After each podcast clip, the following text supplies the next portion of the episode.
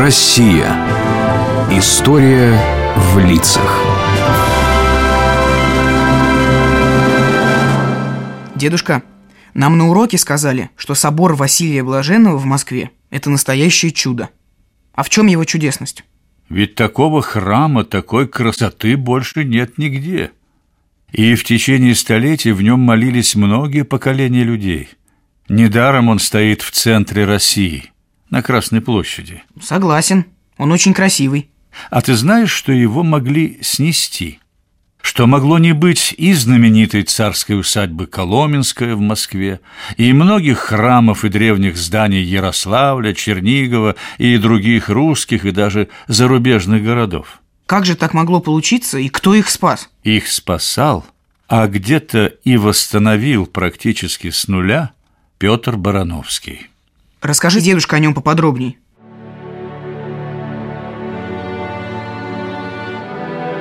Петр Дмитриевич Барановский родился в 1892 году в Смоленской области.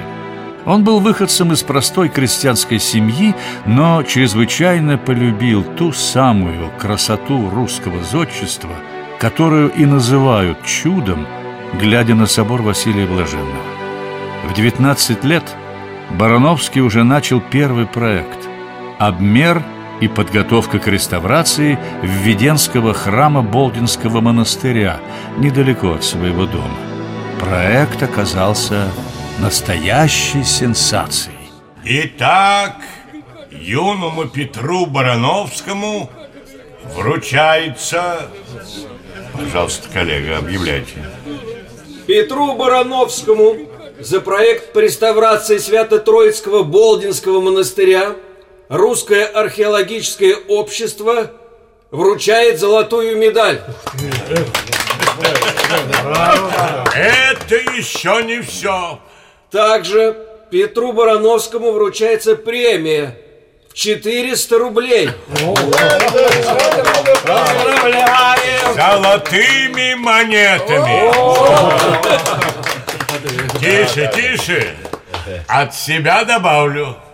Петр Митрич, вы просто обязаны поступать в Московский археологический институт. Вы еще, может, нас учить будете. Браво! Поступил Барановский в институт? Он все-таки поступил, но вольнослушателем, так как продолжал путешествие.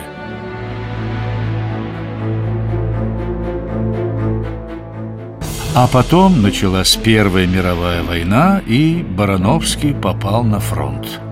И там, в условиях настоящих сражений, умудрялся проводить исследования памятников деревянного зодчества Полесья и Волыни.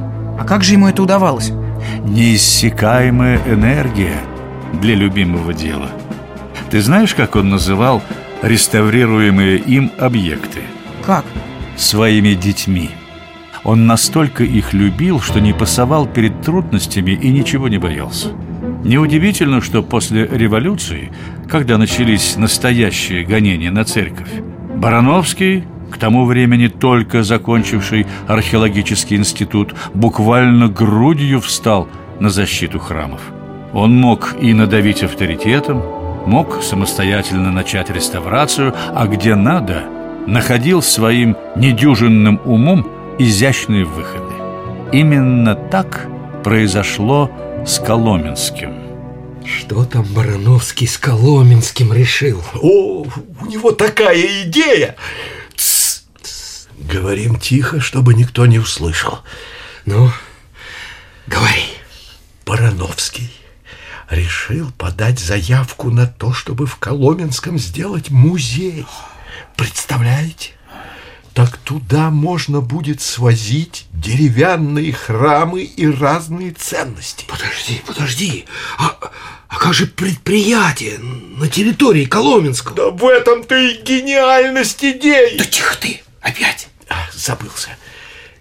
Предприятия выезжают, освобождая место музею. В итоге там можно будет и отреставрировать памятники самого Коломенского. И даже знаменитую Вознесенскую шатровую церковь. Вот теперь и ты кричишь. Ну, это правда гениально. И Барановскому все это удалось? И даже больше. С 1923 года в Коломенское свозилось и там сохранялось множество чудес русской архитектуры. Башенные ворота Никола Карельского монастыря Архангельска, домик Петра I, башня Сумского острога и так далее. А также Барановский реставрировал и самый яркий памятник Коломенского – церковь Вознесения, построенную еще в XVI веке. И все это под наблюдением учеников, что позволило ему на базе музея буквально основать свою реставрационную школу. Как же он много успевал? А ведь он еще путешествовал по всей России. Был на севере, ездил по Подмосковью, замерял и изрисовывал храмы. А в самой Москве сделал несколько удивительных реставрационных открытий и совершил – немало подвигов. Каких? Сумел практически полностью восстановить первоначальный облик Казанского собора на Красной площади.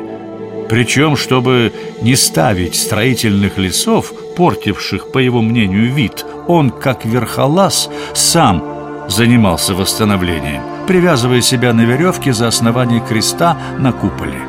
Вообще, это была заметная черта. Барановский не ждал помощи. Его современники вспоминали, что реставратор предпочитал ожиданием пожертвований вложение собственных денег в сохранение и восстановление храмов.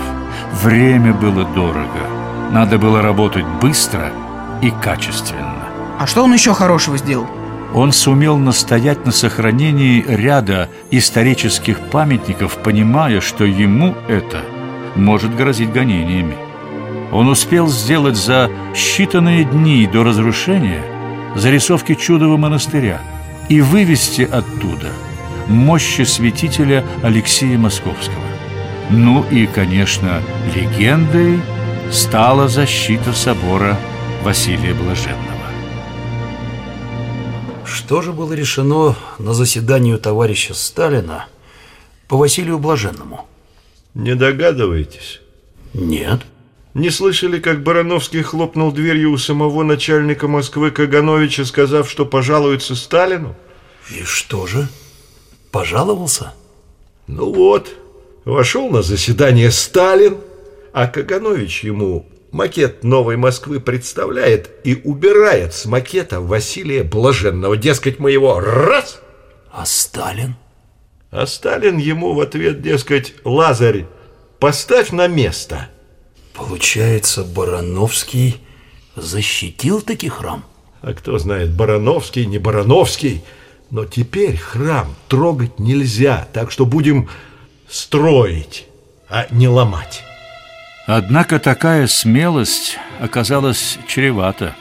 Был закрыт Коломенский музей, а самого Барановского в скором времени арестовали и отправили в ссылку.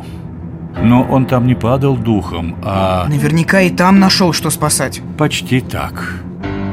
Там, в сибирском городе Мариинске Не было особых памятников, поэтому Барановский Спроектировал для него сельскохозяйственный музей.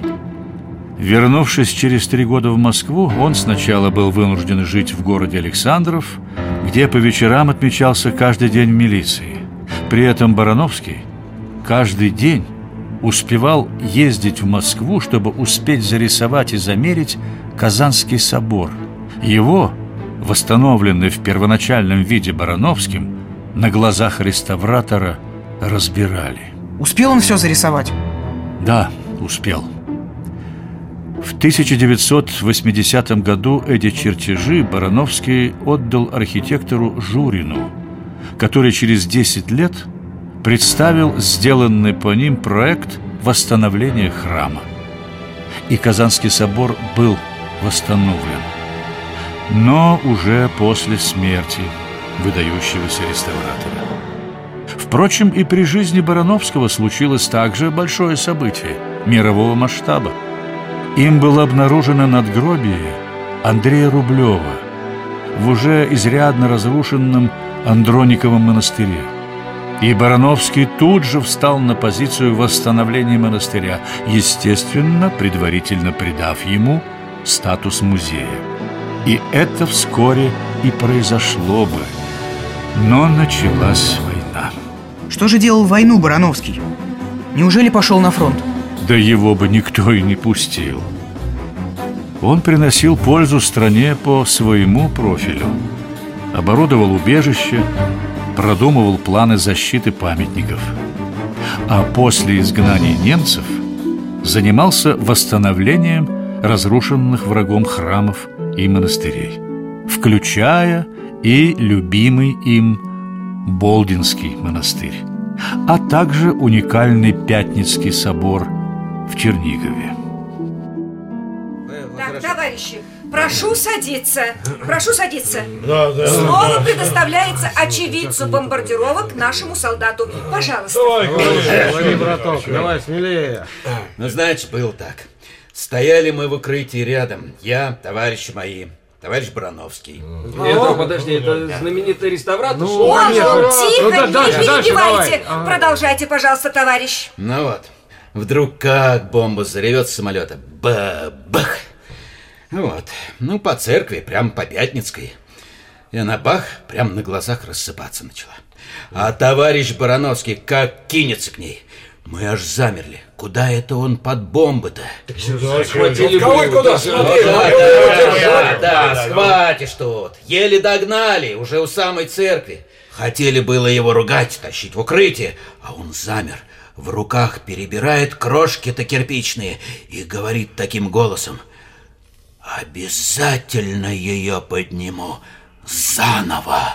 Да. Вот это молодец. Вот это молодец. Вот это вот настоящий. Вот тише, товарищи, тише. И что? Восстановил Барановский этот храм? Да, хотя и 20 лет ему понадобилось, чтобы возродить это русское чудо, являющееся ровесником слова полку Игореве. А еще Барановский практически восстановил Андроников монастырь. Создал там замечательный музей, где бережно хранились иконы со всей страны. Принял он и самое активное участие в реставрации открывшейся после войны Троицы Сергиевой Лавры. А как же его школа, дедушка? Ты говорил про его учеников. Где же они учились после Коломенского? Барановскому, помимо прочего, удалось отреставрировать Крутицкое подворье в Москве, где по образу Коломенского он и создал школу-мастерскую. И чтобы наработанные знания не пропадали даром, чтобы находились им приложения, он основал научно-реставрационную мастерскую знаменитого Всероссийского общества охраны памятников истории и культуры. И это – хотя и самые известные, но далеко не все свершения Барановского, который стал одним из основоположников уникального метода реставрации. Оставил целую энциклопедию зодчества, собрал и передал потомкам огромный архив документов по истории реставрации.